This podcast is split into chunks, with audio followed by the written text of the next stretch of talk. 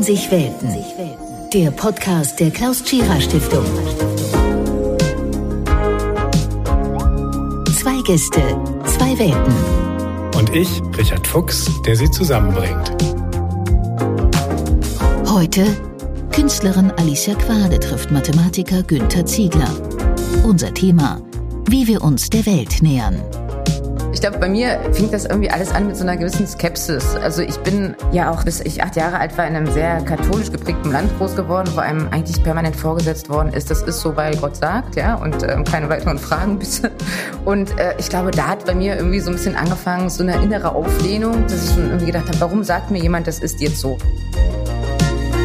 Was ich als Mathematiker kann, ist dann die Frage, was ist die Welt? Zunächst nochmal ganz anders zu beantworten. Als Mathematiker kann ich natürlich auch ganz andere Welten konstruieren, die dann eben nur abstrakt sind. Ich kann dann auch vergleichen und aus dem Ganzen natürlich dann auch eine Menge über die Welt lernen, in der wir uns bewegen.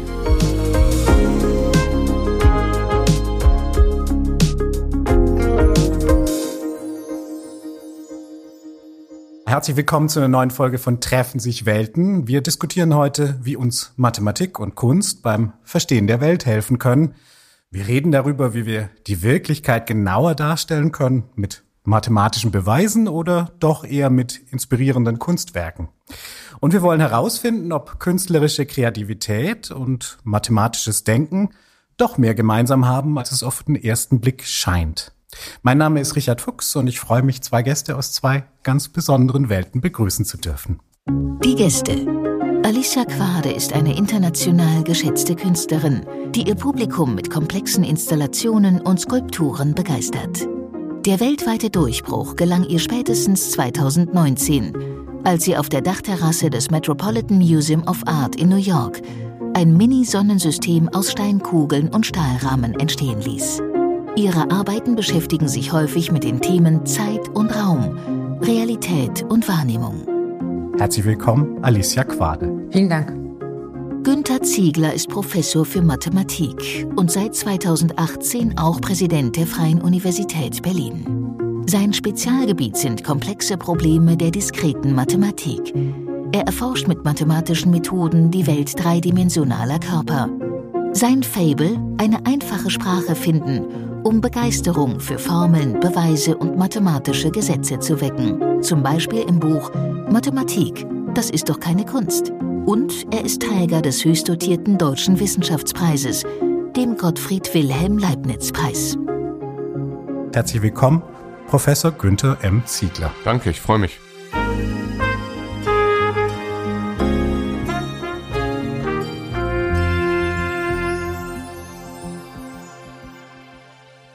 Unser Thema heute ist, wie wir uns der Welt nähern. Da liegt natürlich die Frage nahe, wie nähern Sie sich eigentlich der Welt, wenn Sie, Frau Quade, an eine neue Ausstellung rangehen und Herr Ziegler, wenn Sie ein mathematisches Problem lösen wollen. Gehen Sie dann immer nüchtern, kalkulierend, abwägend vor oder doch eher getrieben vom Bauchgefühl und auch mal mit dem Wagemut des Moments? Was ist da Ihre Rangehensweise? Also bei mir kann ich sagen, es ist so, ich glaube, als Künstler ist man sowieso getrieben, äh, sonst würde man das ja gar nicht tun können. Denn erstmal tut man ja etwas, was keinen ähm, augenscheinlichen Nutzen für einen selbst oder für jemand anders hat, äh, was natürlich nicht stimmt, weil es natürlich ein kulturelles Gut ist auch, was wir da gesamt sozusagen betreiben. Und nichtsdestotrotz ist es so, dass man sehr getrieben sein muss. Also es hat immer mit Aufregung auch zu tun. Ne? Also es ist immer so eine positive Aufregung.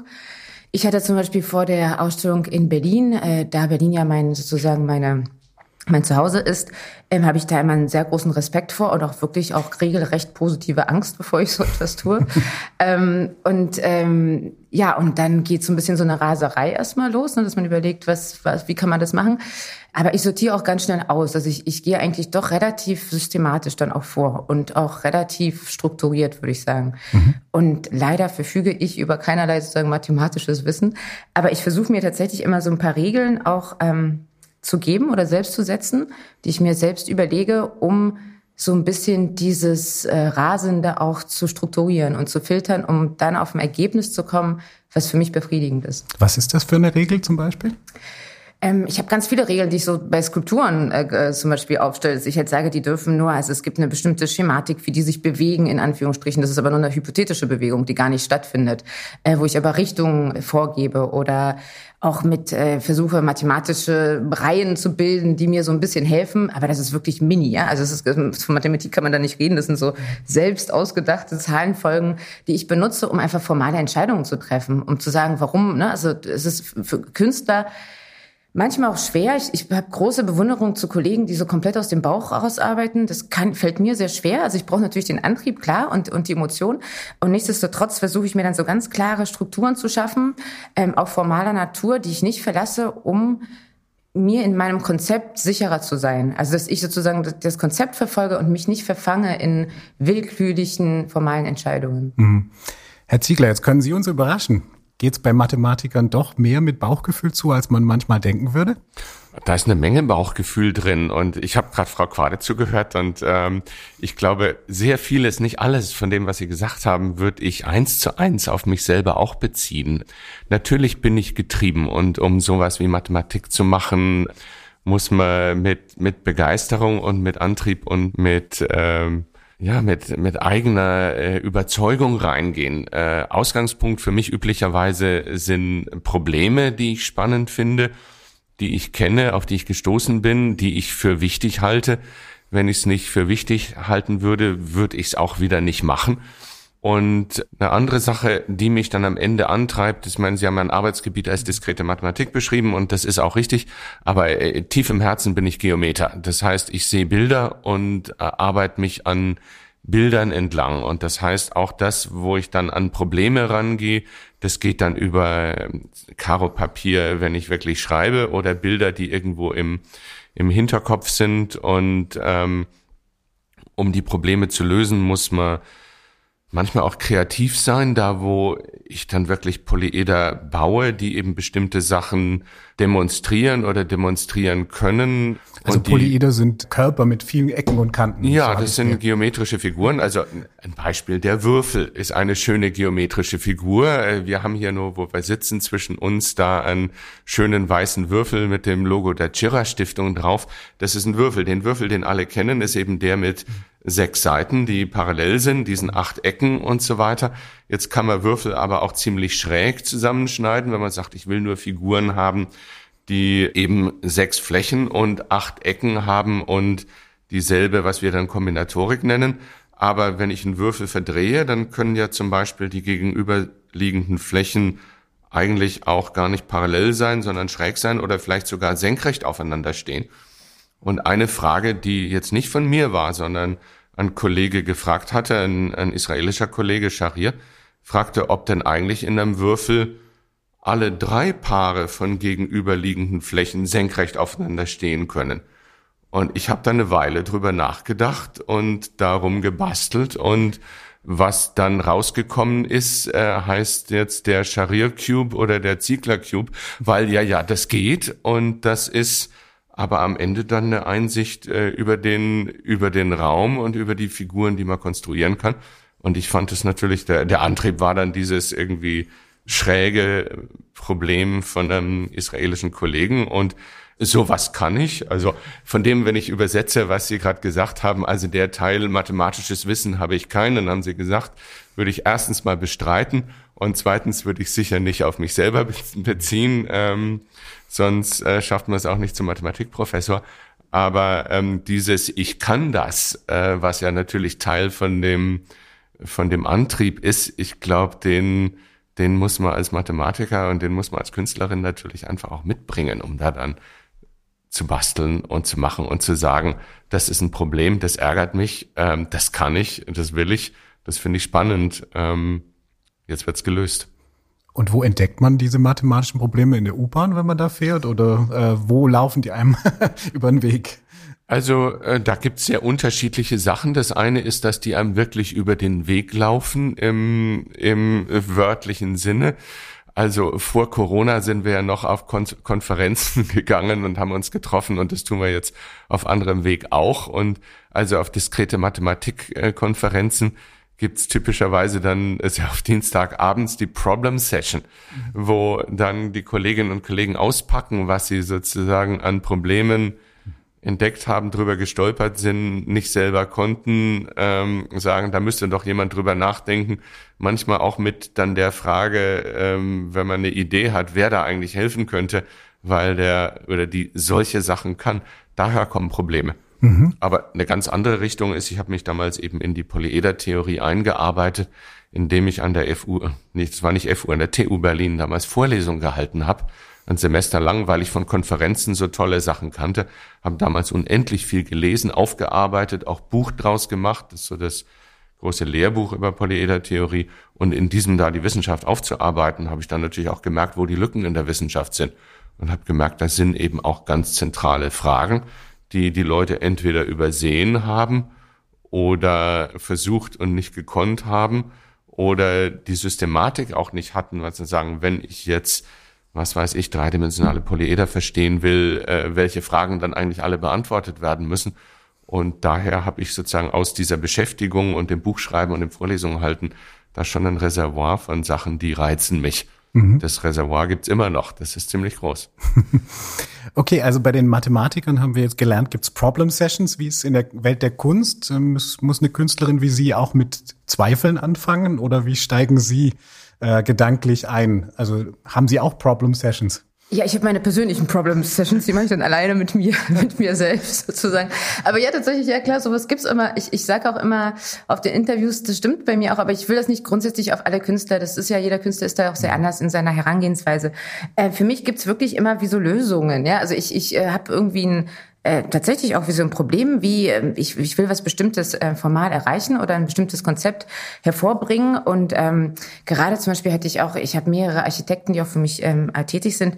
Und dann gibt's immer so ein, so ein ich überlege mir dann eine Skulptur und möchte, dass ein bestimmtes Raster dort gegeben sein wird, was die gravitative Kraft von ähm, Stein innerhalb einer Skulptur äh, sichtbar macht, aber auch gleichzeitig statisch sozusagen ähm, also sozusagen supportet, so dass ähm, quasi die Physis des Objektes sichtbar wird und dadurch ein geometrisches Raster sich ergibt. Das ist dann mal so meine Grundidee, aber ich habe gar nicht, ich versuche das dann so zu, zu zeichnen und überlege mir natürlich so in meiner innerhalb der Recherche, die mir zugänglich ist, wie wie das sein könnte, wie die Kräfteverhältnisse zum Beispiel da ähm, einwirken, wie Wind und wie wie Gravitation miteinander sich bewegen und wo der schwer der Mittelpunkt des Schwerekörpers liegt und so weiter.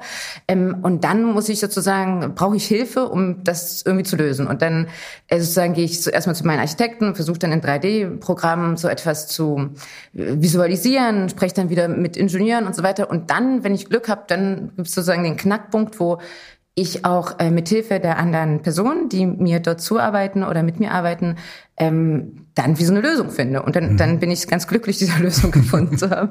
Und äh, das kann dann umgesetzt werden. Dann bin ich schon fertig, sozusagen gedanklich. Ich gebe das dann irgendwie quasi schon ab. Und dann geht sozusagen zum nächsten. Und ich lerne, habe immer das Gefühl, so von einer Arbeit zur anderen zu lernen, wenn, wenn es mir gelingt. Es gelingt mir aber nicht immer. Also oft ist es auch so, ähm, vielleicht ähnlich, wie Herr Ziegler das beschrieben hat, ähm, tatsächlich, was ich sehr schön fand, ähm, eben die Beschreibung von dem, von der Frage, ob die sechs Flächen auch aufeinander äh, liegen können. Ja, warum denn eigentlich nicht? Ne? Aber äh, man muss natürlich sich diese Fragen erstmal stellen. Ähm, und bei mir gibt's Gedankengänge wie, es hat auch viel mit Gesellschaft, mit Sprache natürlich zu tun. Ähm, und ich überlege mir zum Beispiel, wie kriege ich ähm, ein geometrisches Objekt, also zum Beispiel ein Würfel und einen Stuhl zusammen innerhalb von ähm, gesellschaftlich kodierten Dingen wie Sprache, Objekt, Nutzung, äh, soziale Interaktion, also Sitzen, deswegen Stuhl, ähm, zu sozusagen der Ausgangsform und dem Material. Und wie kriege ich das irgendwie für mich visuell zusammen? Also wie kriege ich Stufen hin, die mich von einem Objekt zum anderen bringen und für mich quasi sichtbar machen, womit ich, ich mich beschäftige. Und das ist genau das, warum zum Beispiel der Stuhl warum der Stuhl behauptet, ein Stuhl zu sein. Und das versuche ich sozusagen innerhalb einer Reihe äh, von Objekten ja für mich so zu lösen. Und das ist aber natürlich immer sehr subjektiv. Das ist ja meine meine Lösung für mich. Die muss für mich hundertprozentig stimmen. Ähm, ich darf so keinen Zweifel haben. Wenn ich einen Zweifel habe, dann werde ich unsicher, dann addiere ich was dazu und dann wird schlecht meistens. Ähm, aber natürlich nach außen hin muss ich das niemand bewahren. Also ich muss natürlich, das sind natürlich meine eigenen Logiken, die sich da halt abspielen. Gibt es da das perfekte Ergebnis?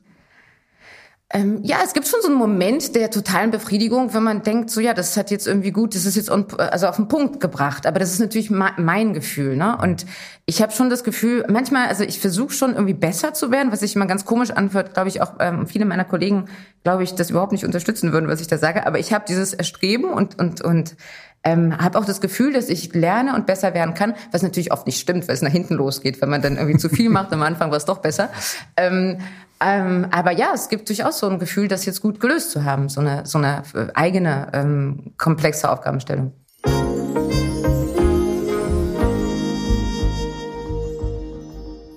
Ich will mal noch kurz einen Blick auf ähm, Ihre Kunstwerke auch mit reinholen.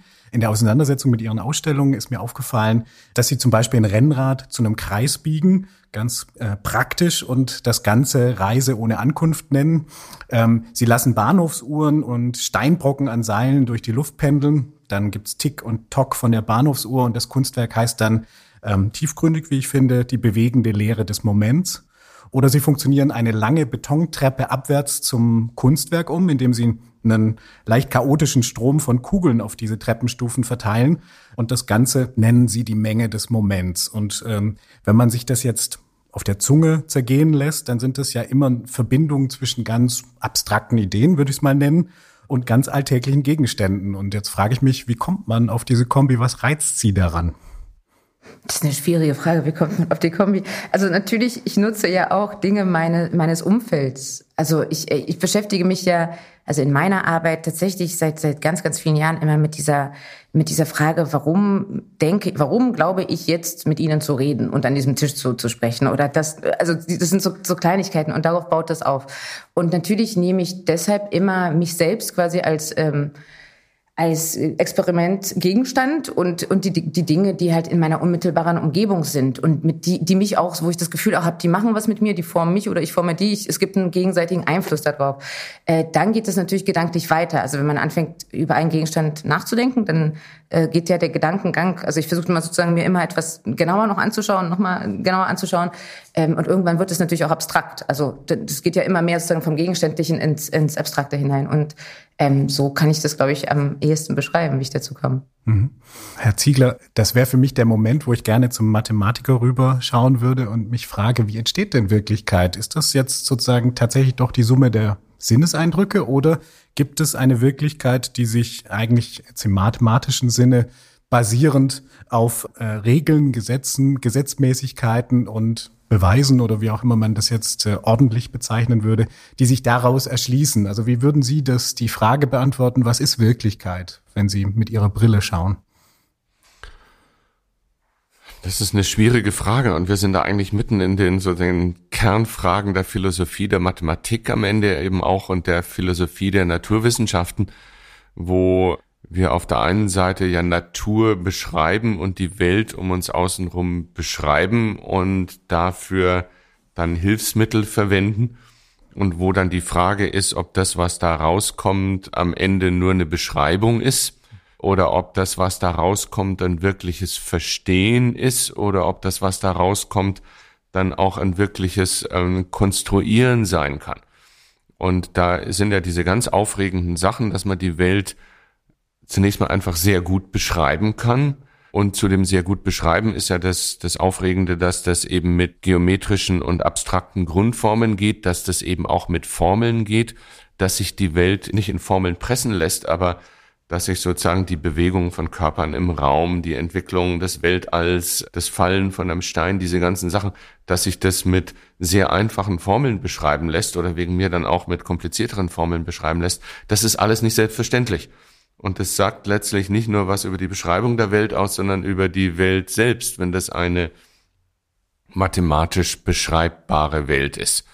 Und ähm, man, das ist dann letztlich Aufgabe der Physik und der Chemie ähm, und der Biologie, da sozusagen die Welt zu beschreiben und ihre äh, Gesetzmäßigkeiten rauszuarbeiten und sich darüber zu wundern, dass das so gut geht mit mathematischen Formeln oder dann das interessant zu finden an der Stelle, wo es eben nicht geht. Also es gibt da die, dieses alte Diktum von der unerwarteten Erklärbarkeit der, der Welt. Und dann stellt sich eben raus, dass wir zum Beispiel bei biologischen und medizinischen Prozessen es da eine unerwartete, sehr schlechte Beschreibbarkeit der Welt gibt oder dass man da eben sehr hart arbeiten muss. Mhm. Was ich als Mathematiker kann, ist dann die Frage, was ist die Welt?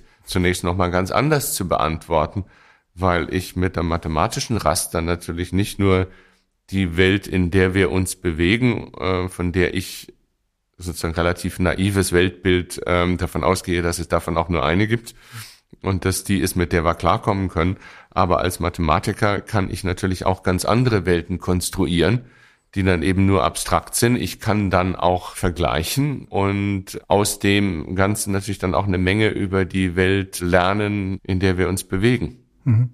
Was Sie als Mathematiker viel, viel besser können als wir Normalsterbliche ist ja, wir leben alle in einer dreidimensionalen Welt und ich habe gelernt, wenn es korrekt ist, dass man als Mathematiker auch vier, acht, zwölf, unendlich viele Dimensionen berechnen kann, auch wenn man sie faktisch nicht nachprüfen kann in dieser Welt. Ist das so, oder? Das ist so, da geht's aber zunächst mal gar nicht ums Berechnen, sondern es geht eigentlich zunächst mal um das Konstruieren und dann um das Verstehen, wo dann äh, es schon ähm, eine interessante Frage ist, was heißt es eigentlich verstehen? Das Konstruieren ähm, als solches ist letztlich gar nicht so kompliziert und das ist allemal was, was man im ersten Semester Mathematikstudium lernt, aber ich meine, man macht ja auch in der Schule schon Vektorrechnung und wenn man eben Vektoren mit zwei Komponenten macht, dann beschreiben die eben Punkte in der Ebene und wenn ich eben drei Komponenten habe, dann sind das eben äh, Punkte im Raum. Und wenn ich vier Komponenten nehme, dann beschreibe ich damit eben einen vierdimensionalen Raum, den es gibt, weil der sich konstruieren lässt, ohne dass es jetzt primär mal eine Ansage über unsere Welt wäre. Mhm. Und dann kann man weitermachen und dann entdeckt man eben als Mathematiker, und das ist dann erstmal weit weg von Wirklichkeit, dass eben die achtdimensionale Welt und die 24-dimensionale Welt was ganz Besonderes sind, weil es da aufregend schöne Strukturen gibt, die es eben auch in der drei- und der vierdimensionalen Welt eigentlich nicht gibt. Und ähm, da behaupte ich, das sind Strukturen, die es gibt und das sind Strukturen, die man beschreiben kann. Ich habe da so Vektorrechnungen jetzt angeführt. Und das mit dem Visualisieren, wenn ich sage vor meinem inneren Auge, ich bin Geometer, habe ich dann natürlich da nur sehr eingeschränkte Abbilder. Also das ist das, deswegen mache ich dann vierdimensionale Polyedertheorie, weil ich den Eindruck habe, da habe ich noch einen Zugang.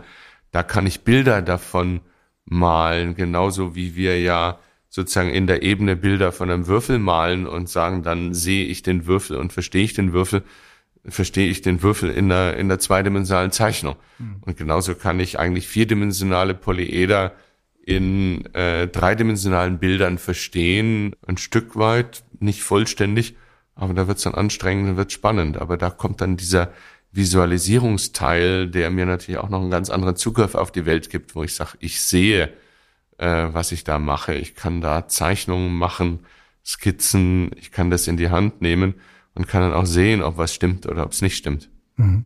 Frau Quade, könnten Sie auch manchmal ein paar mehr Dimensionen brauchen? Wäre das vielleicht was, wo Sie entlang denken könnten? Da denke ich eigentlich ständig äh, entlang und äh, es gibt auch ganz viele Arbeiten von mir, die sich ja genau mit dem Thema beschäftigen. Also ich gehe sogar von der totalen Notwendigkeit aus oder ich äh, sehe das eigentlich als gegeben, dass es so ist, wobei mein Denken natürlich kein äh, sozusagen beweisträchtiges ist.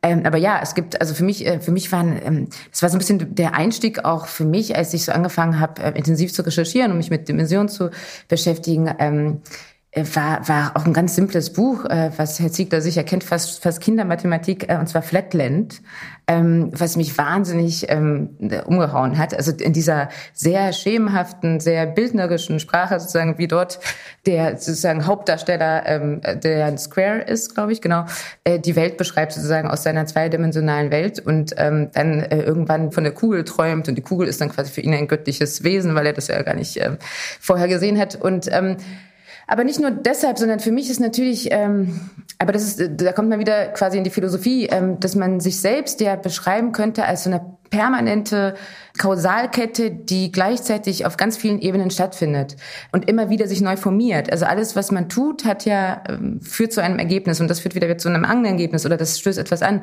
Und somit sehe ich eigentlich alles und inklusive mich selbst als ähm, so eine multiple Ansammlung von Möglichkeiten ähm, die jetzt gerade hier stattfindet, aber genauso gut halt in tausend anderen Varianten auch stattfinden könnte. Also eher wie so eine, wie so ein Baum, der irgendwie parallel sozusagen in ganz, ganz viele Richtungen geht. Und ich glaube, diese Beschränkung auf diese ähm, uns sozusagen drei äh, gegebenen räumlichen Dimensionen ist, hat natürlich was mit unserer Physis zu tun und mit unserer Wahrnehmung und äh, mit der Dingwelt, wie wir sie beschreiben, wie wir auch mit ihr klarkommen äh, müssen. Ne? Also wenn man jetzt plötzlich hier sozusagen von heute auf morgen beschließen würde, jetzt haben wir fünf Dimensionen, dann hätten wir jetzt ein bisschen Probleme sozusagen im Alltag, das erstmal umzusetzen, glaube ich. Ähm, aber durchaus machbar. Also ich bin da total, ich bin genauso glaube ich, überzeugt von der Realität, in Anführungsstrichen, die Herr Ziegler, glaube ich, in der Lage ist zu denken oder zu beschreiben, wie von der, die mir jetzt erstmal als real vorgegeben wird, da sehe ich überhaupt gar keinen Unterschied. Also ich glaube, das ist, ähm, ich sehe es eigentlich mehr für mich als gegeben oder absolut ähm, äh, realistisch sozusagen, dass es da viel, viel, viel mehr Dimensionen gibt, äh, die ich auch ständig sozusagen empfinde, ähm, als das, was man jetzt quasi unter normal bezeichnen würde. Mhm. Geben Sie mir vielleicht noch ein Beispiel, wie sich das jetzt in Ihren Werken widerspiegelt, diese, sage ich mal, der Zweifel an diesen Dimensionen oder? Also es hat ähm, angefangen mit einer ganz, ganz früh schon, mit einer Arbeit, die ich äh, im Jahr, glaube ich, 2000 gemacht habe. Die nennt sich äh, Ich ist eine andere. Äh, das ist ein Zitat von Baudelaire. Ähm, und das war zum Beispiel ein Zufallsereignis. Da hatte ich in einem Magazin ein Bild gefunden einer Frau, die genauso aussieht wie ich, also von einer bestimmten Perspektive. Ähm, da war ich ja ganz jung noch, habe dieses Foto also ausgeschnitten und meiner Mutter geschickt, die dann daraufhin meinte, auch was für ein schönes Foto von dir. Ähm, und das ist so ein Porträt, was ich mal gegenübergestellt habe. Die sind beide abgewandt, die schauen quasi so ein bisschen hm, hinter sich und sich an sozusagen und aber nicht den Betrachter an. Und da fing für mich so diese, dieser Gedankengang eigentlich an mit so einer äh, multiplen äh, ähm, Realität oder mit mehrfachen Dimensionen, in denen ich mich oder jeder Gegenstand äh, dieser Welt ähm, irgendwie beschreibe. Und dann ging das eigentlich äh, so quasi die ganze Zeit weiter. Ich habe Arbeiten gemacht, so 2006, 2007, ganz einfache Dinge, die nennen sich auch Parallelwelt. Das ist ein Spiegel, ein doppelseitiger Spiegel, der jeweils von zwei Lampen gehalten wird, die auf dem Boden sich befinden, ähm, so dass das Realbild und das Spiegelbild sich überschneiden, es eigentlich gar nicht mehr wahrnehmbar ist, dass es ein Spiegelbild ist ähm, und sich halt diese Lampe permanent sozusagen in sich selbst wiederholt, aber auch das Licht abwendet. Also sie formt dann wieder wie so eine Kugel mit den zwei, zwei Köpfen, ähm, wo eben auch nicht mehr klar ist, was ist jetzt eigentlich, ne? Also geht diese Dimension da weiter oder ist es das, was ich sehe? Und äh, dann wurde das Ganze noch größer. 2017 habe ich dann auf der Venedig Biennale eine ganz große Installation gezeigt, die im Grunde genommen wie so eine ähm, evolutionäre Kette war von Gegenständen, ähm, angefangen von einem fossilen Baum, also einem versteinerten Baum, über ganz viele Spiegel und leere Rahmen entwickelte sich das quasi je nach ähm, Standpunkt zu einem Stuhl. Und die Gegenstände, ähm, wie ich das mache, ist, dass ich die Gegenstände einscanne, also Naturobjekte, Steine oder auch ähm, gesellschaftlich geprägte, konstruierte Objekte einscanne, die äh, dreidimensional umdrehe am Computer, die dann wiederum fräse ähm, und gieße oder oder ne, oder fräsen lasse ähm, und dann an an Spiegel gegenüberstelle, so dass äh, Spiegelbild und Realbild, also das Objekt selber zum Spiegelbild wird sozusagen.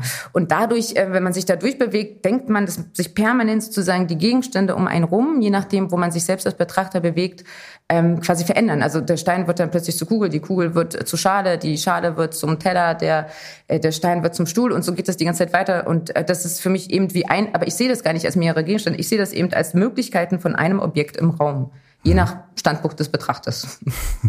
Ja, Dimensionen ist ja auch ein, ein Begriff, der unter anderem eben aus der Mathematik kommt und den wir aber auch im Alltag verwenden, um Dinge zu beschreiben und wo man dann eben auch die Frage hat, wie viele Dimensionen hat denn eben ein, ein Objekt? Also dieses Buch von Abbott, was Sie äh, erwähnt haben, Flatland, ist ein Klassiker aus dem 19. Jahrhundert, aber hat eben einfach auch schon diese Erkenntnis, dass Dimension ein interessanter Begriff ist, um Wirklichkeit zu beschreiben. Also wenn man sich die griechische Geometrie anschaut, dann wird da ebene Geometrie gemacht und da wird Geometrie von Körpern im Raum gemacht.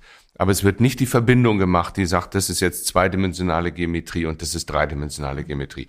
Das ist aber eine Sache, die für uns inzwischen sozusagen Alltagswissen und Erfahrungswissen ist Und so wie Sie auch, Frau Quade, da jetzt äh, Dimensionen verwenden, ist es ja einerseits sozusagen der mathematische Begriff, aber man sieht eben einfach auch Dimensionen in Objekten. Sehen Sie zum Beispiel auch da, Sie haben jetzt gerade über diese, diese Fotos gesprochen, Porträtfotos. Also äh, Fotos, so wie wir sie kennen, sind zweidimensionale Objekte, in denen wir natürlich was Dreidimensionales sehen. Ähm, und da, wo wir Dinge in, ähm, in Bewegung bringen zum Beispiel, würde ich jetzt als Physiker sagen, da sind dann sowieso schon mehr Dimensionen im Spiel, weil da ja immer der Punkt und die Richtung oder die, die Geschwindigkeit oder die Bewegung dazu kommt. Ähm, und auch wenn wir das im Alltag dann nicht so nennen, sind wir dann plötzlich dabei sechsdimensionaler Geometrie, weil äh, jeder Punkt eben sozusagen in einem dreidimensionalen Raum ist und eine Bewegung hat, die eben auch wieder nochmal durch drei Parameter beschrieben werden kann. Also insofern der Sinn hinter den Dingen eben zusätzliche Dimensionen. Und äh, ich meine, eine statische Welt, die sich eben nur mit sozusagen Punkten im Raum, und das ist es, beschäftigt, äh, ist ja auch nicht das, was äh, wir interessant finden, uns umtreibt und äh, wäre ja immer einfach viel zu wenig, um einfach auch die Welt zu beschreiben, äh, so wie wir sie kennen und uns drin, drin bewegen.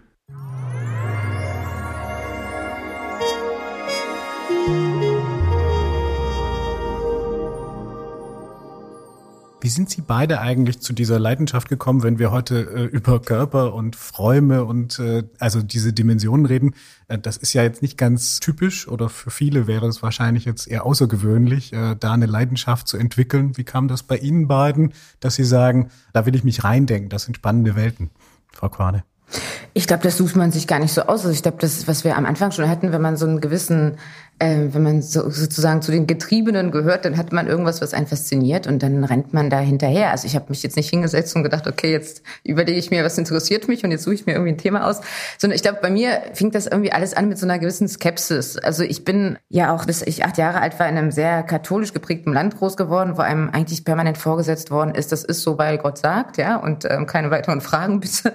Und äh, ich glaube, da hat bei mir irgendwie so ein bisschen angefangen, so so eine innere Auflehnung, dass ich schon irgendwie gedacht habe, warum denn? Also warum sagst du mir, das ist jetzt so, obwohl ich, ich habe ja keine, ähm, es gibt keine weiteren Erklärungen sozusagen. Und da fing, glaube ich, bei mir so eine Skepsis an, äh, die mich seitdem eigentlich weiter begleitet ähm, und wo es eigentlich für mich immer darum geht, ja, warum, warum, warum sagt mir jemand, das ist jetzt so, ja? Oder warum soll ich jetzt denken, dass das ein Wasserglas ist? Ich könnte auch sagen, das ist Quarzsand und Kalk und so. Oder also ich meine, es geht immer so darum, warum sagt man das und und ähm, was ist es und was macht die Gesellschaft daraus und wer bestimmt das eigentlich? Ähm, und das ist das, was mich eigentlich die ganze Zeit ähm, antreibt und ähm, mich dazu bringt, ähm, dem nachzugehen. Es ist eigentlich so eine Grundskepsis gegenüber alle, ähm, alle Annahmen erstmal. Mhm. Ich glaube, es ist aber auch eine Frage von dem Blick auf die Wirklichkeit, den wir eigentlich haben. Und mit Wirklichkeit meine ich jetzt wirklich sozusagen die, die Umgebung, ähm, das, was wir durch unsere Augen sehen, ich bin Geometer, deswegen gehe ich von den Augen aus und nicht, nicht von den Ohren, aber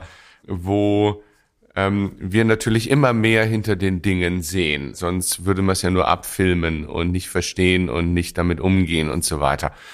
Und ich meine, ich, ich sehe in meiner Welt natürlich auch Formen, ich sehe Möglichkeiten, ich sehe Dinge hinter dem, was ich nur wirklich sehen kann. Also wie so ein abgewandtes Porträtfoto, wo ich natürlich dann im inneren Auge natürlich schon ein, ein, ein Gesicht dahinter hab, aber ähm, wo ich jetzt nur als Mathematiker mit meiner Deformation professionell natürlich auch in meiner Umgebung Geometrie und Möglichkeiten und Bewegung und so weiter sehe. Ähm, und also in manchen Momenten, wo man dann auch über abstrakte mathematische Sachen nachdenkt, sieht man dann seinen Blick in die Welt so ein bisschen mit dieser Art von von übermalte Strichzeichnungen, wo ich dann eben, ähm, auch wenn ich da diesen Würfel hier im Raum anschaue, am Ende da sozusagen meine mathematischen Markierungen äh, drauf hab und genau wüsste, wenn ich es jetzt auf Papier zeichnen müsste, was ich dann zeichnen würde und was ich eben nicht zeichnen würde. Also das ist schon ein Blick auf die Welt, der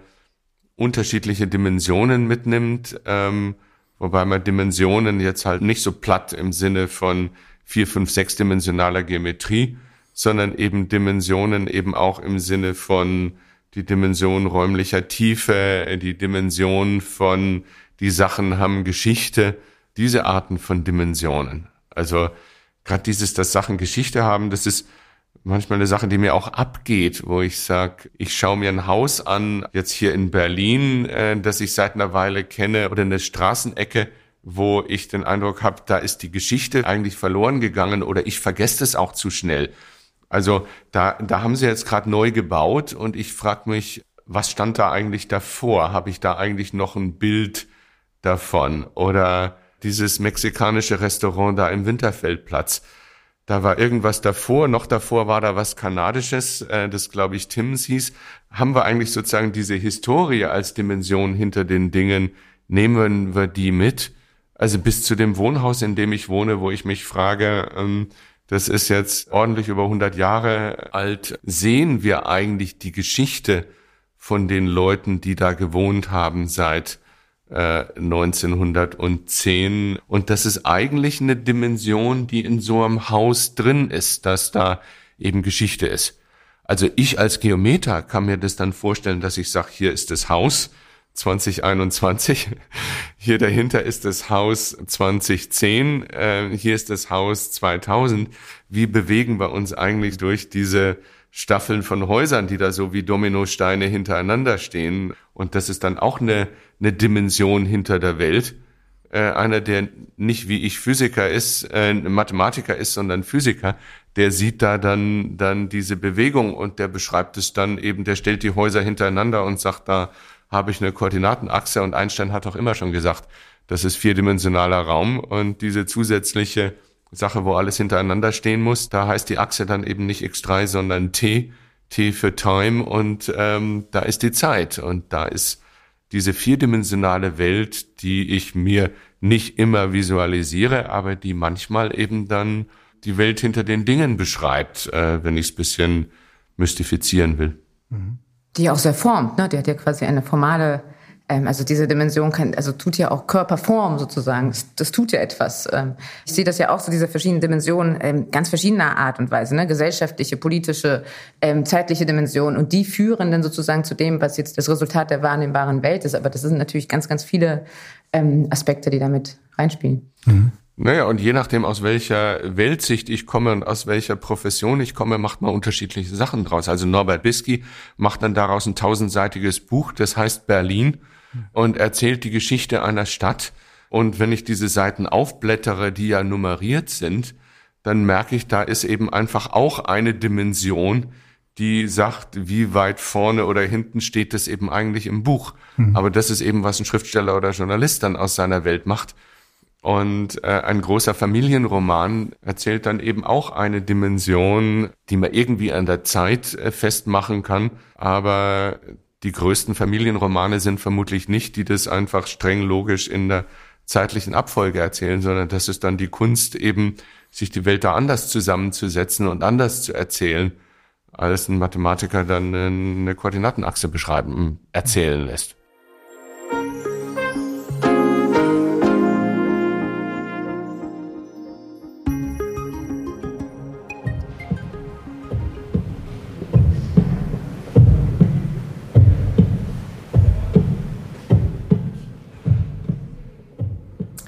Aufgenommen ist dieser Herzschlag in Ihrer Ausstellung in Abwesenheit. Dort übertragen Sie in einem großen überdimensionalen Ring von Lautsprechern Ihren Herzschlag in Echtzeit. Und ich habe mich gefragt, hat Sie das Überwindung gekostet, so doch aus meiner Sicht was Intimes in Ihre Kunst reinzubauen, wie Ihren persönlichen Herzschlag? Ja, total. War mir jetzt auch gerade wieder peinlich. ja, natürlich. Das ist. Ich habe auch lange drüber nachgedacht, ob ich äh, sozusagen das machen möchte oder nicht, ob mir das zu intim ist. Dafür habe ich eine ganz gute Lösung gefunden. Und zwar ist das diejenige, dass wenn ich in dem Raum selber bin, ähm, gehe ich in den Offline-Modus so dass der Herzschlag dann in eine voraufgezeichnete Variante geht, weil ich das sonst irgendwie nicht aushalten würde. Das haben mich natürlich bei der Eröffnung auch alle gefragt. Das ist ja wie Gedankenlesen, das, das hätte ich nicht hingekriegt. Außerdem ist es ja auch so, dass der sich abstrahiert. Also die, die Idee des Ganzen ist ja, es ist ja jetzt auch nicht eine Lautsprecherbox, sondern es sind genau 24 Lautsprecherboxen. Und dieser Ring ist sozusagen so groß wie der ganze Raum groß ist in der Dimension, größer wird es nicht gehen. Und äh, was dort passiert, das ist eine, das, also ich hab, trage diese Uhr hier, die tatsächlich äh, sozusagen die ganze Zeit live überträgt. Und was, was dort aber passiert, es gibt quasi wie so eine äh, vorkomponierte Matrix und ähm, alle 30 Minuten tut dieser Herzschlag sich äh, multiplizieren, dann nochmal verdoppeln, nochmal verdoppeln, nochmal verdoppeln, bis es 24 sind und die auch nicht synchron laufen, sondern so leicht versetzt. Also das heißt, da sind wir wieder bei dieser multidimensionären sozusagen Gedankenweise über aber ein Subjekt, in dem Fall Subjekt Ich, die eben von einer, von dieser Verortung des Herzens zu einer Person, denn da gibt's ja immer eine sehr poetische und über viele Jahrhunderte immer wieder ähm, beschriebene Verbindung zwischen Herz und Hirn und Mensch. Und dort versuche ich das aufzulösen. Also es ist halt plötzlich nicht mehr eine Person, ein Ort, eine Verortung, sondern es wird zu zwei, es wird zu vier, es wird zu sechs, es wird zu acht, es wird zu zwölf, bis man eben bei diesen 24 in Anführungsstrichen möglichen Personen die von mir ausgehen, ähm, endet. Die 24 knüpfe ich immer, ich brauche immer so eine gewisse Systematik. Ich nehme sehr gerne immer die 12 oder die 24 ähm, einfach von der Uhr ausgehend und damit sozusagen mit diesen Zahlen ähm, arbeite ich meistens ähm, und bewege mich sozusagen, multipliziere die dann halt immer weiter, was dann wieder für mich so eine komische, also mir die Möglichkeit äh, gibt, in, in Tagen und Monaten und Jahren zu zählen. Also ich zähle auch dann, versuche dann auch, auch so Räume in, in, in zum Beispiel in in Zeit zu messen und, und nicht äh, andersrum. Genau, aber ja, es hat mich Überwindung gekostet, natürlich. Aber ich fand es für die Ausstellung einen wichtigen Aspekt, denn die ist ja sehr, ähm, also ich versuche ja im Grunde genommen so Fakten zu zeigen, die mich überrascht haben oder die für mich irgendwie wichtig sind die aber dazu führen, und das verrät ja der Titel schon, in Abwesenheit, dass man eigentlich gar nichts erfährt. Also man erfährt irgendwie alles und man erfährt gar nichts. Und ähm, also man, man hat Zahlenreihen ohne Ende, also mein ganzer Gencode ist ja dort ausgelesen, auf der Wand zu, zu, zu also tapeziert, aber man kann die, man kann, eigentlich hat man kein Gefühl von irgendeiner Person. Und mit diesem Herzschlag hat man natürlich zweierlei Dinge. Man ist in, also in Abwesenheit, ist die Ausstellung. Trotzdem bin ich natürlich total anwesend, auch wenn ich gerade in den USA bin oder sonst irgendwo bin. Man hat aber natürlich auch diesen Taktgeber, ne, diese, also so ein durchschnittliches Herz macht ja auch genau 60 äh, Beats äh, per Minute, also wie ein, wie eine Uhr eigentlich schlägt das die ganze Zeit vor sich hin. Er löst sich dann aber immer wieder auf in so, eine, in so eine Menge, was ja auch diese ganze Ausstellung versucht. Also ich versuche ja quasi ein Selbstporträt zu schaffen anhand der Untersuchung meiner selbst, welches aber eigentlich ein Selbstporträt ist von allen und somit von niemand. Also es ist so eine Auflösung. Also es geht eigentlich um so, eine, so einen Versuch, genau hinzugucken, gen möglichst genau wirklich jeden, jedes Chromosom auseinanderzunehmen und auch noch die Aminoketten hinterher und äh, Aminosäuren. Aber man, man kriegt eigentlich nichts, äh, nichts sozusagen ja, man erfasst die Person nicht. Mhm. Herr Zieger, gibt es in der Mathematik eigentlich auch Momente, wo es persönlich, intim und vielleicht ja sehr nah wird, äh, was man erstmal gar nicht erwarten würde? Auf den ersten Blick würde ich sagen nein, weil sich äh, Mathematik ja beschäftigt mit Objekten, die äh, in diesem Sinne eben doch aus einer anderen Wirklichkeit kommen. Persönlich wird es, ähm, glaube ich, da, wo wir mit unserer eigenen Ästhetik äh, reingehen eben und ähm, ähm, da, wo wir Mathematik machen, gibt's ja, und das ist, bin nicht nur ich, sondern das ist, äh, ist quer durch die Wissenschaft und durch die Geschichte der Wissenschaft, ähm, diese Beschreibung von Dingen als schön, als elegant, als perfekt, als klar, ähm, was alles, alles ästhetische Kategorien sind. Also wir gehen mit der eigenen Ästhetik rein. Und das geht dann auch weiter da, wo wir Mathematik aufschreiben. Da ist dann am Ende eben auch Stil wichtig. Äh, das sind auch wieder ästhetische Kategorien, ähm, wie Leute schreiben, wie Leute ihre, ihre Erkenntnisse, ihre, ihre Begründungen und so weiter beschreiben. In einem mathematischen Aufsatz muss ich ja auch immer dazu sagen, warum das, was ich da bringe, jetzt interessant und wichtig ist. Und das bezieht sich dann natürlich auch auf was Persönliches, warum ich persönlich das jetzt so interessant und wichtig fand, dass ich mich da jetzt einen Tag oder eine Woche oder einen Monat oder zwei Jahre damit gequält habe, ähm, das jetzt wirklich äh, wissen zu wollen und präsentieren zu können. Und insofern tauchen da also auch emotionale Kategorien am Ende auch in mathematischen Forschungsarbeiten auf, das ist typischerweise überhaupt nicht an der, an der Oberfläche, aber das Vergnügen und der Stolz und die, ähm, und äh, die Begeisterung äh, für eine Entdeckung oder eben auch, weil die Entdeckung so schön ist oder für eine Leistung, weil das Problem so schwer war oder eben auch deswegen, weil da eine Lösung rausgekommen ist, wo ich nur weiß, das habe nur wirklich nur ich gekonnt. Nicht deswegen, weil ich jetzt sehr viel genialer bin als alle, sondern deswegen, weil ich für dieses Problem da jetzt Dinge zusammensetzen musste, die aus ganz unterschiedlichen Richtungen kommen, die eigentlich nur, wo ich glaube, dass nur ich diese verschiedenen Sachen kenne und das in diesem Sinne jetzt wirklich meine persönliche äh, Lösung des Problems ist oder wenn es eine Gemeinschaftsarbeit ist, eben äh, eben des Teams, das ist dann schon, äh, das sind dann plötzlich emotionale und, und persönliche Kategorien schon einfach auch sogar in der Mathematik drin und nicht nur darin, ähm, wie wir Mathematik am Ende präsentieren. Es hat mich gerade sehr neugierig gemacht im Maschinenraum des Mathematikers. Da quälen sie sich wirklich, bis sie dann praktisch zu einer Lösung kommen. Also das äh, ist das mit körperlichem Unwohlsein auch verbunden oder bis bis dann der lösende Moment kommt. Ähm, also so tief und so fundamental, dass ich dann sagen würde, ich quäle mich damit, ähm, geht es bei mir nicht. Das ist dann vielleicht auch wieder meine eigene äh, Stil und Ding, aber dieses, dass ich da mit einer, ähm, ich glaube im Eingangsstatement hatten wir sozusagen diese Begeisterung, ich bin ein Getriebener, das allemal und ähm, ich meine, äh, ich und wir machen ja Mathematik auch einfach, weil das wirklich schwierig ist, äh, weil das gewisser Hinsicht die, die schwierigsten Probleme der Welt äh, hat und weil das eben auch toll ist, da dann was beitragen zu können. Und wenn man dann nur richtig reingeht in große Probleme, dann gehört eben auch dazu, dieses sich auch über einen längeren Zeitraum zu konzentrieren, von anderen Sachen nicht, nicht ablenken zu lassen. Und ähm, da, das, da, das ist jetzt, glaube ich, individuell, ob man sich da quält. Ich quäle mich da eigentlich nicht.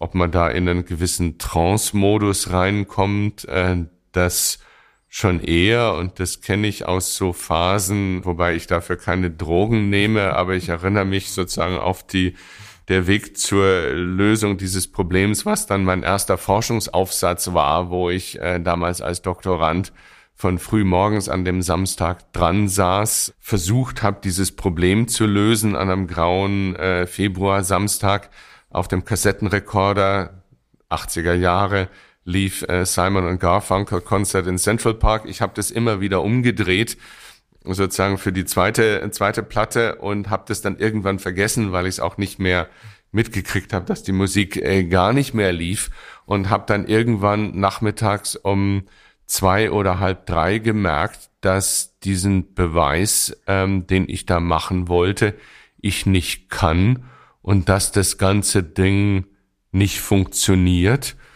und äh, das war dann der Punkt, wo ich gesagt habe, vielleicht stimmt's auch gar nicht und ich muss da in die völlig andere Richtung laufen. Und eine Stunde später hatte ich dann sozusagen auf meinem Karo-Papier die Gegenbeispiele, die sagten, das geht auch gar nicht und das ist völlig falsch. Und das war dann auch eine aufregende äh, Entdeckung. Und also insofern ist man dann sozusagen mit dem Tunnel und der Trance und dann eben nicht mehr Sound of Silence und dann irgendwann mit einer letztlich auch großen Begeisterung über diese Einsicht, dass man da auf einem völlig falschen Weg war und dass das jetzt der richtige Weg ist. Also ich glaube, aus meiner Beschreibung merkt man schon, das war absolut emotional und das ist jetzt ein Samstagvormittag und Nachmittag im Februar 1985 mhm. vermutlich. Das klingt danach, dass man in diesen Momenten auch mutig sein muss. An Sie beide oder auch an Sie, Frau Quade. Gibt es da so Momente, wo man sich wirklich entscheiden muss und wo man dann mutig sagen muss, nee, so machen wir auch wenn ich nicht weiß, was rauskommt? Äh, ständig. Aber ich fand es eben sehr interessant, die Beschreibung von Herrn Ziegler. Das war wirklich ein bisschen wie die Beschreibung, wie ich arbeite. Ähm, ziemlich eins zu eins das Gleiche. Nur, dass es bei mir eher irgendwie in die Nachtstunden geht. Und es ist auch so, ich muss, ich habe auch so mein Team, mein Atelier, das sind irgendwie sehr viele Menschen, da passieren sehr viele Dinge, Transporte rein, raus und Leute. Und ich bin immer heilfroh, wenn die um 18 Uhr alle weg sind.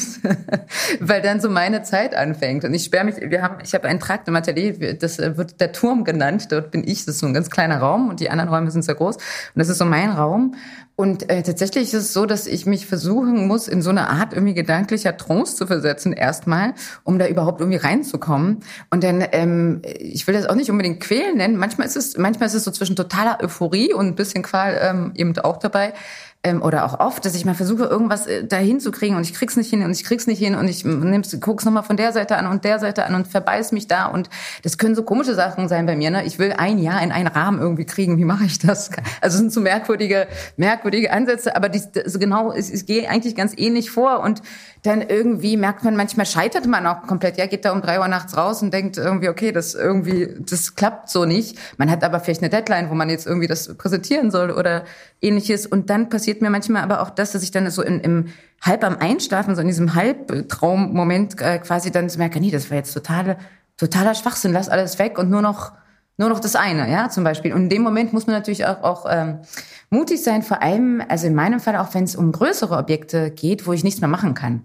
Also wo ich natürlich ähm, das alles bestimme und ähm, entwerfe und äh, mir überlege und dann geht das ja zu einem Hersteller oder zu, zu jemand, der das äh, dann für mich herstellt und ich sehe es dann ja nicht mehr. Ich sehe es dann ja erst, wenn es dann zum Beispiel äh, auf dem Dach des Metropolitan Museums steht und äh, ich muss natürlich in einem Punkt sagen, genau so ist das, ich finde es so gut und das war's. Ich kann jetzt nicht weiter sozusagen nach ähm, nach Rechtfertigung für mich selber suchen, sondern ich muss einfach behaupten, das ist es jetzt. Und ähm, wenn es, und das ist ja wie so eine, und dann kommt sozusagen schon die Aufführung. Ne? Also ich habe keine Generalprobe. Also ich, ich sozusagen, ich habe die die Überlegung und dann ist schon hier der Auftritt und dann äh, muss man. Ich habe wahnsinnig immer auch Angst vor diesem Moment, weil ich selber Angst habe, dass mich das nicht überzeugt. Und jetzt kann ich aber ja gar nichts anderes mehr tun, außer irgendwie mich selbst überzeugen, dass das gut ist, ähm, beziehungsweise vielleicht äh, ganz selten oder immer seltener zum Glück, aber im Stimme, stillen Kämmerchen denken, boah, da hätte ich doch irgendwas anders machen sollen. Das kann ich mir natürlich immer weniger auch erlauben, weil es auch mit wahnsinnigen äh, logistischen Aufwand zu tun hat. Ähm, aber ja, ich finde ganz oft, dass man so den Mut zusammennehmen muss, um zu sagen, okay, das ist jetzt so, das behaupte ich jetzt und jetzt raus damit. Mhm. Also ich erkenne da sehr vieles drin wieder. Ich weiß nicht, ob Sie dann auch wirklich Kunstwerke zerstören, wo Sie sagen, äh, das ist es nicht, das muss ich ganz anders machen. Also die Notizpapiere von diesem Samstag, ähm, wo ich da also den ganzen Tag dran gearbeitet habe, so die gibt es natürlich auch nicht mehr. Und die wären auch völlig wertlos. Ähm, äh, was es noch gibt, ist eine schlechte Fotokopie von dem handgeschriebenen Zettel, den ich dann meinem Doktorvater unter die Bürotür geschoben habe, noch an dem Samstag, weil ich sozusagen abliefern musste. Ähm, die zweite Beobachtung ist, dass das bei uns auch mit, mit Deadlines eigentlich nicht gut funktioniert. Und das war immer kritisch, wenn ich sage, ähm, da ist jetzt äh, übernächste Woche diese Konferenz in Los Angeles, wo ich ganz unbedingt diese Lösung dieses Problems präsentieren muss und will und die Lösung habe ich noch nicht das ist furchtbar gefährlich, auch weil man sich dann reinreitet in äh, Dinge präsentieren, die in gewisser Hinsicht nicht fertig sind. Und das darf eigentlich nicht sein. Also ich habe jetzt eine gewisse Konferenz in Los Angeles im, im Kopf, wo ich dann in der Woche vorher in meinem Seminar äh, die Sache vorgetragen habe und wir dann festgestellt haben, das stimmt einfach nicht. Und dann nochmal umgearbeitet wurde und ich dann die Woche trotzdem danach das trotzdem und zwar korrekt ähm, und korrigiert und das heißt eben auch anders dann in in Los Angeles vorgetragen habe damals uh, The Color Twerberg Problem heißt das. Und das war einer von den großen Durchbrüchen. Und die dritte Beobachtung die sie auch hatten ist ich meine ich habe eben damals als Doktorand alleine gearbeitet äh, in meiner Wohnung zu Hause weil es eben Wochenende war. Und äh, meine ersten Forschungsaufsätze sind natürlich alles Einzelaufsätze und dann sind da Arbeiten mit meinem Doktor Vater. Und dann über die Zeit wurde das mehr und mehr eben auch Teamwork. Nicht nur deswegen, weil man als, ähm, als Professor dann seinen Doktoranden Dinge abgibt und das gemeinsam macht, sondern weil die eben auch Talente haben, aber weil man damit dann auch die größeren Sachen ma machen kann, die am Ende eben ganz unterschiedliche Bausteine haben, wo unterschiedliche Leute eben unterschiedliche Sachen auch können und machen und das dann äh, gut und wichtig ist, dass man da zusammenarbeitet, dass man sich da dann auch drauf verlassen kann und dass äh, jeden Teil von dem Kunstwerk, sag ich jetzt mal, einer macht äh, oder eine, die es am besten kann. Und damit kann man dann auch ganz andere Sachen zusammensetzen, als was eine einzelne Person kann. Hm, das heißt, entgegen meiner intuitiven Annahme, auch Mathematik ist äh, Teamwork? Mathematik ähm, kann sehr vieles sein und das kann ähm, auch sehr vieles dann wirklich sozusagen Einzelarbeit sein, die sich dann aber immer aufbaut auf äh, vorherige Sachen. Wir machen ja nichts sozusagen, wo wir sagen, jetzt fange ich ganz frisch an und schreibe die ersten Axiome hin, sondern Ähm, auch wenn ich eine Einzelarbeit, äh, Forschungsarbeit schreibe, dann hat die ein Literaturverzeichnis von äh, 10 oder 20 oder 30 Positionen und äh, letztlich ist es Teamwork immer auf den Schultern von Giganten. Ähm, das ist das eine. Aber auch, ich sag meine besten Forschungsarbeiten haben typischerweise zwei oder drei Autoren. Und die besten Arbeiten sind auch die, wo man dann durchaus sagen kann, der hat den Teil gemacht, ich habe den Teil, weil man eben auch unterschiedliche Sachen zusammen, zusammengebracht hat. Aber wo man sagt, ohne dieses Team wäre das eben nicht entstanden. Das hätte keiner von den Einzelnen gekonnt. Mhm. Bis hin den, zu, zu den Modellen ähm, in der Mathematik, die auch ausprobiert worden sind, mit der Frage, ob man nicht in Massive Online und letztlich tausende Leute zusammenarbeiten können auf mathematischen Problemen. Und das ist ausprobiert worden und das hat in ein paar spektakulären Fällen auch eigentlich hervorragend funktioniert, aber ist noch kein Modell geworden, was jetzt irgendwie durchgängig äh, funktionieren würde und und das ist jetzt noch nicht, hat sich nicht durchgesetzt als die Zukunft der, der Mathematik, aber ich glaube, es war auch wichtig, das auszuprobieren.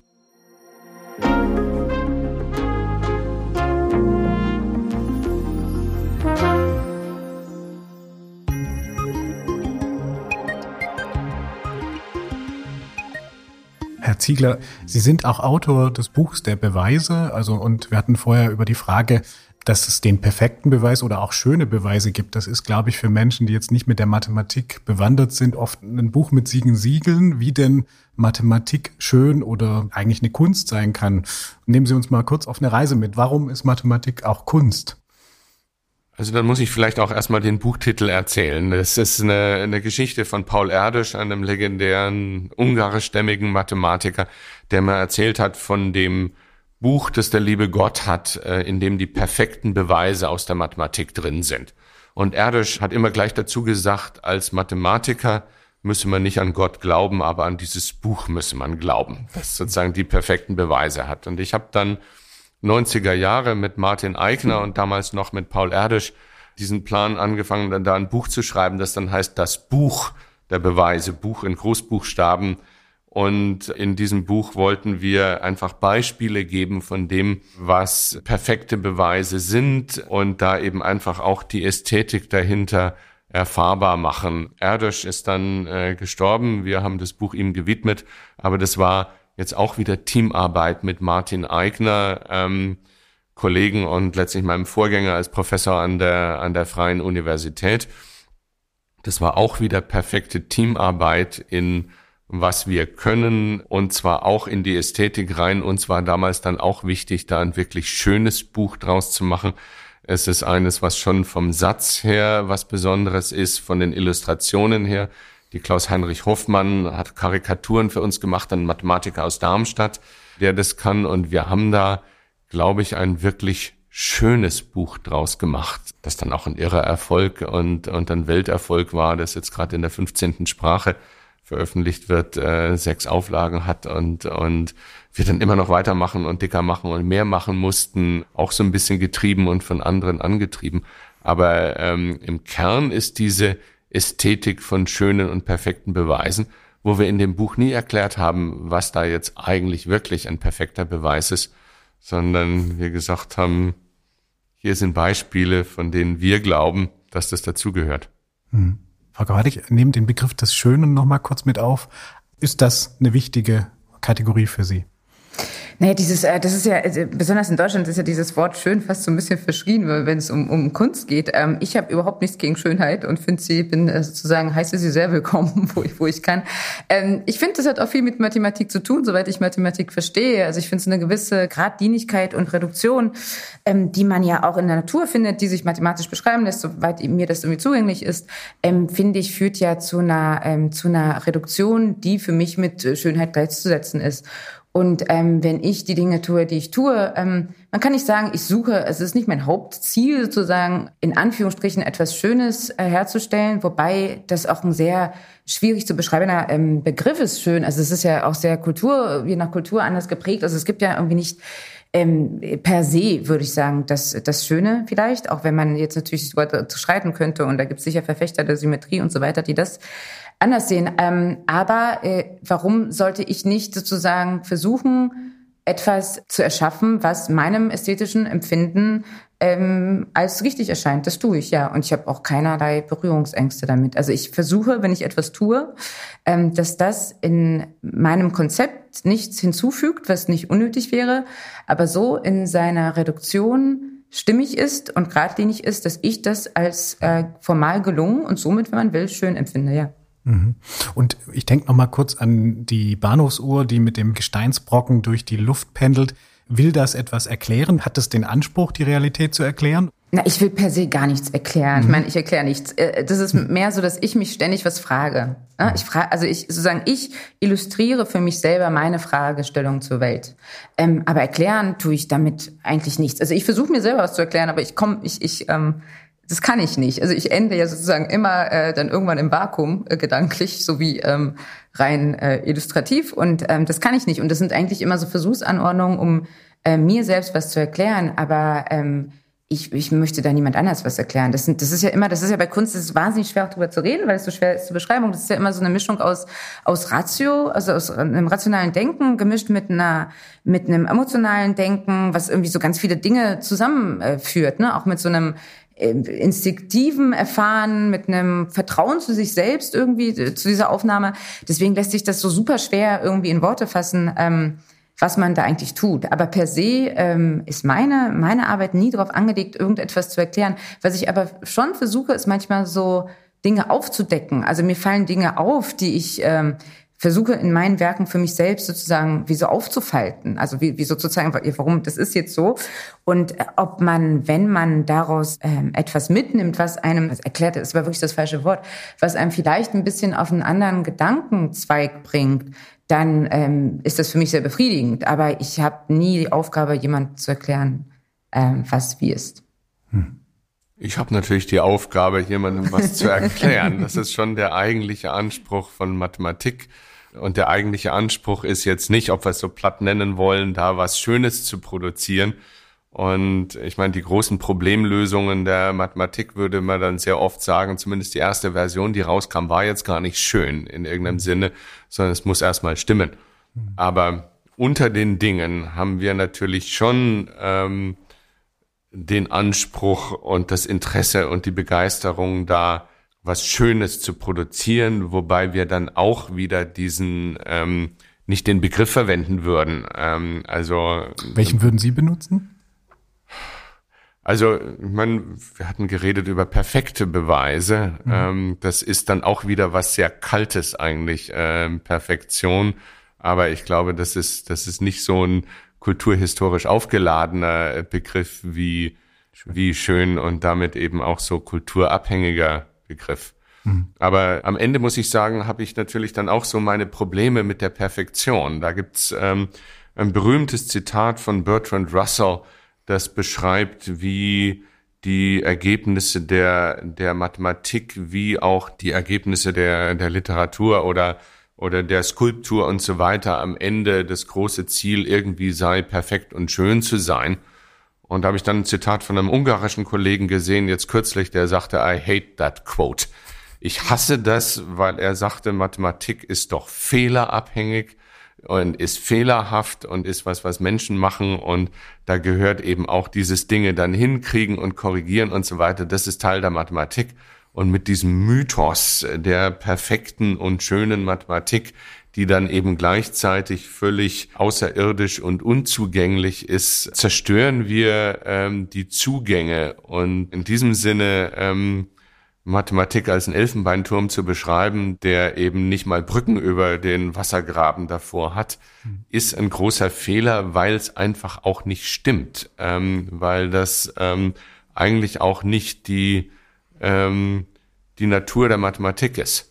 Und das ist wieder was, was mir dann sehr am Herzen liegt. Also da erscheint gerade dieser Tage ein, ein Buch von mir und vier Co-Autoren Teamarbeit, ähm, was äh, 200 Seiten sehr technische algebraische Topologie ist.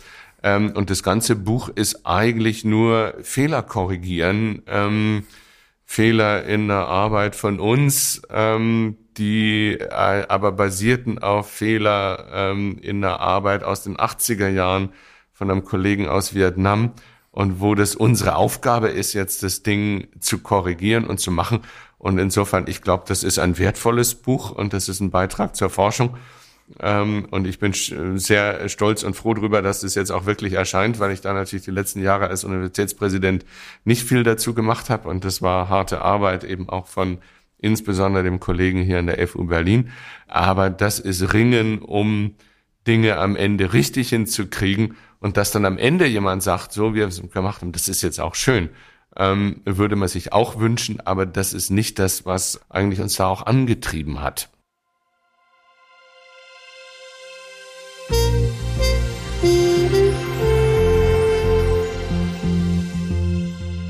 Herr Ziegler, Frau Quade, wir sind schon angelangt bei unserer kleinen Schnelldurchlaufrunde und ich würde Sie bitten, folgende Sätze zu vervollständigen und mit Ihnen, Frau Quade, möchte ich anfangen. Wenn Sie ab heute das Wort Mathematik hören, dann denken Sie an? Kreativität, glaube ich. Mhm. Wenn Sie sich einen Trick von einem Mathematiker wie Günter Ziegler abgucken könnten, dann wäre das? Geometrisches Denken.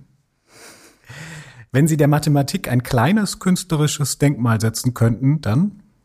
Äh, den Kubus mit sechs Flächen aufeinanderliegend.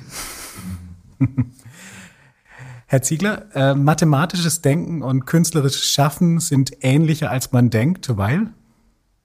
Die Künstler und die Mathematiker angetrieben sind, Fragen zu beantworten und Dinge zu machen, die am Ende perfekt sein sollen, unter ganz unterschiedlichen Kriterien. Wenn Sie einen einzigen Wunsch hätten an die Götter der Mathematik, so es sie denn gibt, welche Entdeckung, welches ungelöste mathematische Rätsel, welcher Beweis, den würden Sie gerne lösen? Oder welches Rätsel würden Sie gerne lösen? Ach, es sind ja, ähm, werden sehr viel mehr Tränen für äh, erfüllte Wünsche vergossen als für unerfüllte. Das ist, glaube ich, Teresa von Aquila und Vorspann von Answered Prayers bei Truman Capote, äh, ein nicht fertiggestelltes Buch ich habe da jetzt im Moment nicht den Ehrgeiz für mich selber. Insofern mögen die Götter jemanden anderen beschenken. Oder Göttinnen. Göttinnen. Wenn Sie sich eine Idee von Frau Quade für Ihren Alltag mitnehmen, äh, dann wäre das? Dieses Konzept, sich selber Fragen zu beantworten, ist, glaube ich, eines, was sehr, sehr stark ist. Und ich glaube, dass das hilft auch mir, sogar dann irgendwann auch wieder Mathematik zu machen. Mhm. Vielen Dank bis hierhin und zum Schluss eine zentrale Frage an Sie beide. Wenn Sie einander in einem Jahr wieder begegnen würden und es genügend Zeit und Spielraum gäbe, um ein gemeinsames Projekt anzupacken, welche verrückte Idee, welche Sache könnten Sie sich vorstellen, dass Sie gemeinsam gut umsetzen könnten? Wo könnte sich Mathematik und Kunst vielleicht auf einem ganz anderen Gebiet begegnen? Haben Sie da vielleicht spontane Idee? Ich habe un sehr viele unbeantwortete Fragen, wo man mir bestimmt weiterhelfen könnte. Aber ähm, das ist, äh, ich hatte sogar mal Kontakt mit einem Ihrer Kollegen, Herrn Wilke, darüber. Da ging es um Pyrithe, warum die genau dann sozusagen eine 90-Grad-Wendung machen ähm, an einer bestimmten Spitze und nicht später und nicht früher. Oder warum Kristalle eine bestimmte Form halt annehmen und die, die wiederholen und warum Atomstrukturen aussehen wie äh, persische Teppiche, wenn man genau hinschaut. Ähm, das sind alles Fragen, die so in, für mich wirklich ähm, eigentlich die, die intensivsten und schönsten und merkwürdigsten Phänomene dieser Welt, über die ich sehr gern mehr ähm, wissen wollen würde, sozusagen. Also wir könnten gemeinsam Geometrie betreiben. Ähm, wir, ich glaube, wir beide verstehen unter Geometrie ein kleines bisschen was anderes und das wird es sehr produktiv machen. Mhm. Das klingt nach vielen spannenden Follow-up-Treffen bei Treffen sich Welten. Vielen Dank fürs Hiersein in Berlin. Vielen Dank äh, für das schöne Gespräch. Danke, dass Sie da waren. Herzlichen Dank. Danke Ihnen.